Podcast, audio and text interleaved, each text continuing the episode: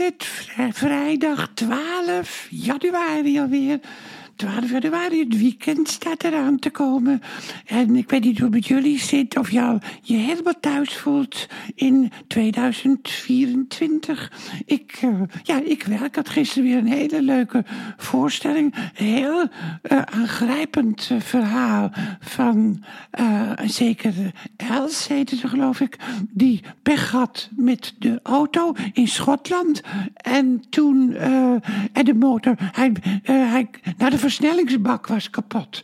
En toen hadden zij gehoord dat je dan nog wel je achteruit kan rijden. En toen zijn ze, zij met de man, zijn toen eh, achteruit gaan rijden. Heuvel op, heuvel af, op een heel smal weggetje. Met tegenliggers ook. En haar man reed en die kon in het spiegeltje zien hoe die moest rijden. Maar het is echt een soort nachtmerrie. Ik heb altijd nachtmerries over dat, me, dat ik mijn auto, dat ik mijn auto niet kan vinden. Of dat ik eh, eh, ja, op, een, eh, op een heuvel rij en bijna in een afgrond rij. Maar dit is ook nog een soort ja, nachtmerrie. Maar het is allemaal goed afgelopen ook hoor. En er was iemand op het toneel van Extinction Rebellion. Eigenlijk, dominee Gremdaad had het over dat die wegblokkades, dat dat averechts werkt. En dat mensen daardoor ook PVV gaan stemmen. Omdat ze het publiek, het, het gewoon, ja, de, het, de, de middenmoot van Nederland, zeg maar. Dus gematigd rechts of gematigd links, zeg maar. Dus de gematigden, die houden niet van, van, van dat soort eh, ongeregeldheden eigenlijk. Dat, alle, dat die tegen die wetteloosheid. Eh, en dat ben ik, ja, ik was het er ook wel mee eens met dominee Gremdaad.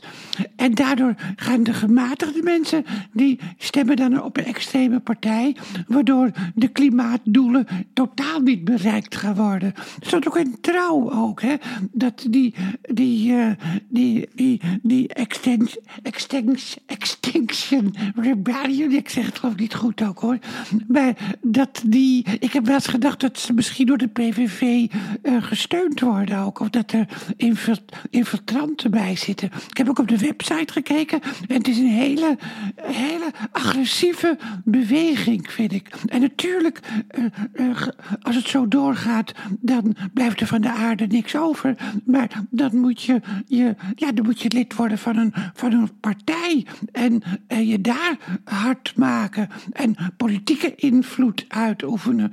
Maar eh, ja, ik, ook, ik vind het ook zo kinderachtig, eerlijk gezegd ook hoor. Eh, die hele gezinnetjes die dan op de snelweg gaan zitten en een beetje picknicken. Het is zo, het is zo hippie-achtig uit de jaren zestig, vind ik ook hoor. Maar ik ben zelf uit die tijd, uit de hippie-tijd. Maar toen was het peace. Dat was echt vrede. En nu is het echt zo kinderachtig verzet. Ik vind zo'n kinderachtige beweging. Terwijl de doelen juist zo, zo sterk zijn, eigenlijk. Hè? Want we moeten wat aan het klimaat doen. Maar waarom moet het op zo'n volslagen kinderachtige manier? Dus daar had ik het gisteren met iemand over. Het aardige man ook hoor, op het toneel. Eh, dat, het, dat je op een andere manier dat moet gaan doen. En dat je in discussie moet blijven. En dat je niet eh, meteen moet denken van... De- eh, zij heeft kritiek op onze beweging, dus zij deugt niet. Nee, je moet denken van, ja, misschien zijn we wel heel erg fout bezig. Maar dat, zo denken ze niet ook hoor. Het is net als extreem rechts, dat extreem links zo overtuigd is van het gelijk, dat ze gewoon goed goed doorgaan. Ook al wordt eh, eh, de PVV de allergrootste partij, dan gaan ze door. En ik kreeg ook een, eh, een, een hele aardige mail van, eh, ja, van iemand die onder een valse naam waarschijnlijk mailde. En die vond dat ik Wilders de wilderste hart aanpakte. Maar ik, uh, ja, ik, ja, ik vind het, ik vind het, uh, ja, hoe zou ik het zeggen? Uh, hij speelt een spel, Wilders. Daar, daar, heb ik het vaak over. Dat hij niet meende wat hij in de oppositie gedaan heeft. Want hij zegt nu, ja, maar dat was in mijn rol van oppositieleider. En nu heeft hij een rol van uitstaande premier. Dus hij speelt een spel. En ik hou niet van demagogie. En ik hou niet van extreem rechts. En ik hou niet van vernederen. En ik hou niet van schelden. En dat zijn allemaal dingen die bij Geert Wilders wel horen. Dan zeggen ze, ja, maar hij is zo'n goede debate, debater. Nou, hij is goed in het vertalen van schelden in zinnen eigenlijk. Het zijn allemaal scheldzinnen. En, uh, hij heeft ook een scheldblik in zijn ogen. Dat vind ik ook hoor. Dus zo uh, ben ik eigenlijk heel onafhankelijk. Want uh, extreem links val ik aan en extreem rechts val ik aan. En, en ik ben dus wel ruimdenkend, dat klopt. En ik luister wel naar mensen, maar ik heb mijn eigen mening. Nou ja, en dan, nou, wat, wat hebben we nog meer vandaag gehad? Boutersen. Ah, dat vond ik ook zo grappig. Dat uh, hij is veroordeeld tot 20 jaar. En hij, ze konden hem pakken. En hebben ze hem niet gepakt. Maar mocht hij nog een paar weken rustig rondlopen. En nou blijkt hij niet thuis te zijn, zegt mevrouw Boutersen. Ik wist niet eens dat hij een vrouw had. Mevrouw Boutersen, nee, mijn man, mijn man is niet thuis. Nee hoor.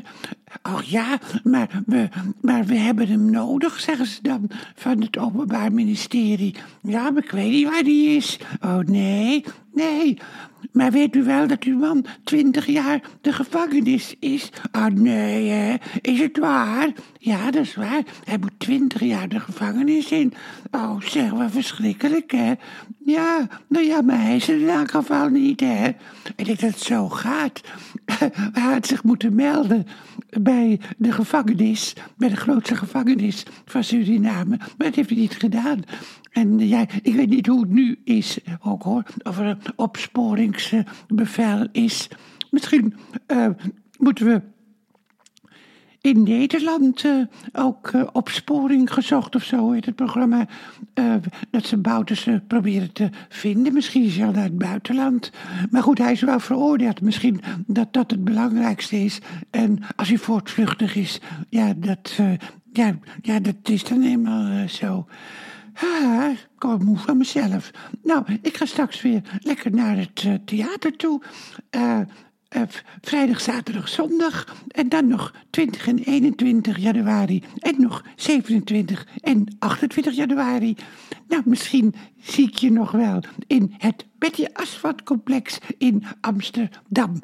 En de ruimdenkende mensen, of ze nou aan de rechterkant van uh, de maatschappij staan of aan de linkerkant van de maatschappij, die moeten de handen ineens slaan, zodat we uh, streven, dat we toch gaan streven naar een beschaafd, ruimdenkend Nederland, waarin elke mening tot zijn recht komt en waarin mensen niet vernederd worden of als tweederangs burgers neergezet worden. Dat is mijn, mijn visie ook hoor.